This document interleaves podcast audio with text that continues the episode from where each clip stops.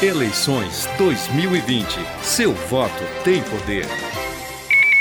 Mesmo com a pandemia, o número de abstenções se manteve em relação ao padrão de eleições anteriores, segundo o presidente do TSE, ministro Luiz Roberto Barroso.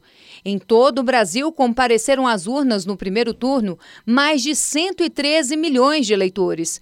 Se comparado com o pleito de 2018, a ausência foi um pouco mais de 3%. Em 2020, menos de 1% das urnas eletrônicas apresentaram defeitos e foram substituídas. Barroso ressaltou ainda que as eleições foram desafiadoras num ano atípico por conta da pandemia da Covid-19. E o receio sobre a não adesão de mesários foi contornada por campanhas do TSE. Ao todo, 929 mil mesários se voluntariaram. O presidente da corte agradeceu a todos pelos serviços prestados. Uma das novidades deste ano foi o aumento, ainda que tímido, no número de mulheres nos cargos de prefeita. 15 foram eleitas.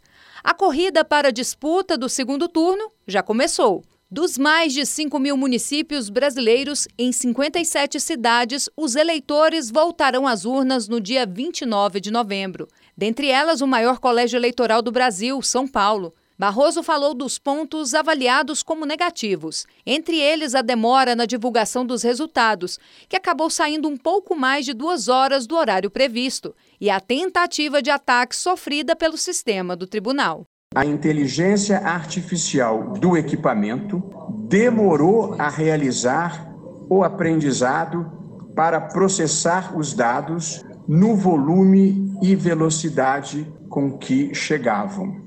Daí sua lentidão e travamento, que exigiu que a totalização fosse interrompida e reiniciada. Já sobre o aplicativo e-Título, Barroso falou que os técnicos do TSE estão trabalhando para sanar e descobrir o que pode ter causado a queda no sistema e que, através do aplicativo, cerca de 600 mil justificativas foram solicitadas neste domingo. Do TSE, Mônica Vieira. Eleições 2020. Seu voto tem poder.